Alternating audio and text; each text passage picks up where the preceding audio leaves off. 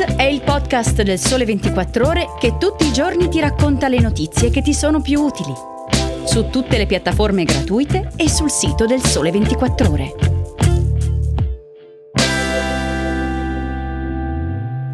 Buongiorno e benvenuti a una nuova puntata di Start. Oggi è lunedì 21 agosto e io sono Cristiano dell'Oste. Apriamo la settimana con tre temi tratti dal Sole 24 Ore del lunedì in edicola. Cominciamo dagli ultimi dati sulle crisi d'impresa e le altre procedure annotate nel registro tenuto da Unioncamere. Poi ci occuperemo dell'attuazione del PNRR e in particolare del capitolo degli asili nido. E chiuderemo parlando dei piani di rigenerazione urbana nelle città italiane.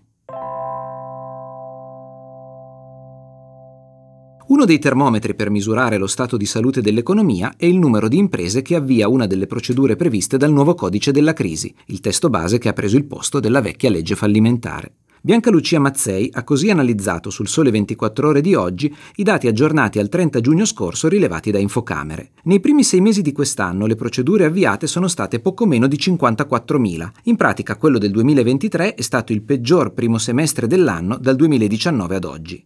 Contando che nel mezzo c'è stata la pandemia, ma anche misure contabili straordinarie a tutela delle aziende come il riporto delle perdite, il dato dei primi 6 mesi va osservato con attenzione. Potrebbe essere un primo segnale di difficoltà accentuata, anche se non bisogna fare facili equivalenze con il dato di meno 0,3% registrato dal PIL nel secondo trimestre di quest'anno. Le procedure concorsuali infatti spesso trovano il loro sbocco formale molto tempo dopo l'insorgere delle prime difficoltà economiche da parte delle imprese. Di certo il dato del primo semestre 2023 è di circa il 15% più alto del dato dello stesso periodo dell'anno scorso e se lo si proietta alla fine dell'anno si arriva a un incremento del 4,2% rispetto al 2022. Come scrive nel suo commento Stefano Manzocchi, non vi è dubbio che la restrizione monetaria operata quasi ovunque nel mondo e il drenaggio delle scorte di liquidità contribuiscano a far emergere situazioni di fragilità già latenti o in alcuni casi a creare le condizioni per le crisi d'impresa.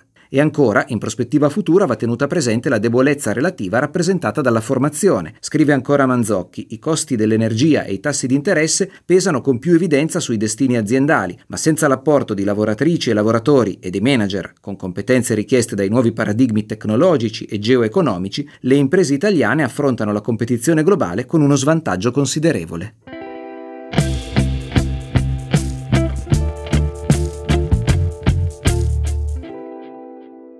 Con la seconda notizia di oggi parliamo di PNRR e asili nido. Su oltre 2.500 progetti ammessi al finanziamento del piano, sono circa 1.600 quelli per i quali il governo dovrà trovare nuove coperture, perché rischiano di essere esclusi dai fondi europei, anche se per molti di essi i comuni hanno già aggiudicato gli appalti. Perché si sia arrivati a questa situazione ce lo spiega Michela Finizio sul Sole 24 Ore. Di tutti i progetti ammessi, infatti, sono meno di 1.000 quelli che prevedono la creazione di nuove strutture per bambini tra 0 e 2 anni. Gli altri sono ampliamenti di asili già esistenti, ristrutturazioni e lavori di messa in sicurezza che comportano la creazione di nuovi posti, conversione di altri edifici pubblici rimasti inutilizzati e infine progetti, anche di demolizione e ricostruzione, che prevedono la realizzazione di centri polifunzionali per le famiglie, dove però, oltre al nido, ci sarà anche altro.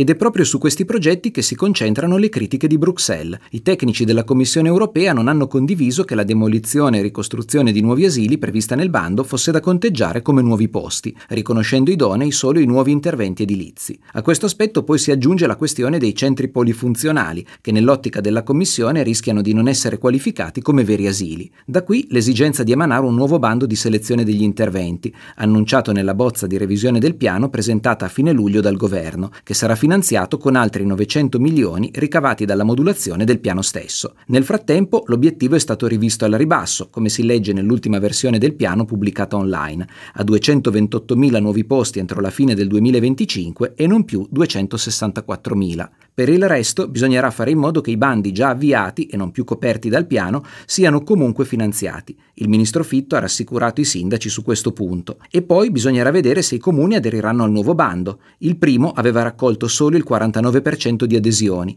con scarsa partecipazione soprattutto al sud. Una cautela derivante dal fatto che, una volta costruito l'asilo, il comune dovrà farsi comunque carico dei costi per farlo funzionare e in un paese in denatalità e con poca occupazione femminile ci sono zone in cui rischia di mancare la domanda.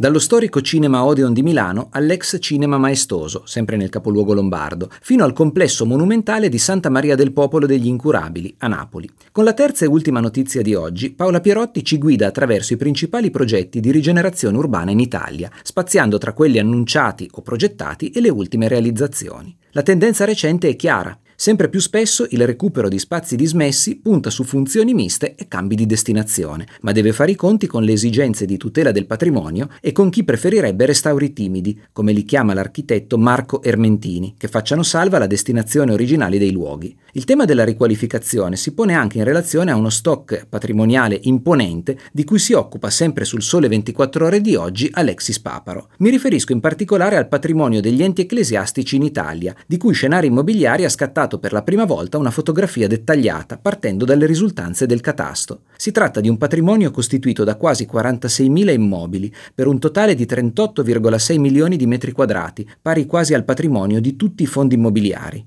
È un patrimonio disseminato in tutta Italia, ma con presenze importanti a Roma, 1194 unità, Milano, 365, Torino, 280, Napoli, 255 e Venezia, 175. Sono edifici ampi, 1433 metri quadrati è la superficie media di collegi e convitti, educandati e ricoveri, e Scenari Immobiliari stima che il 30-40% di questi edifici sia inutilizzato o comunque sfruttato al di sotto delle proprie potenzialità. E anche in questo caso si aprono interessanti possibilità di riqualificazione, pur nel rispetto dei vincoli storico-artistici, delle regole urbanistiche e ovviamente degli obiettivi degli enti che possiedono i beni.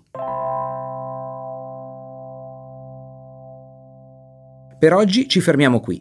Grazie per aver seguito questa puntata di Start. Come sempre, se l'avete apprezzata potete condividerla sui vostri social o con chi è interessato. Se avete dubbi potete scrivermi a cristiano.delloste@ilsole24ore.com. Buona settimana!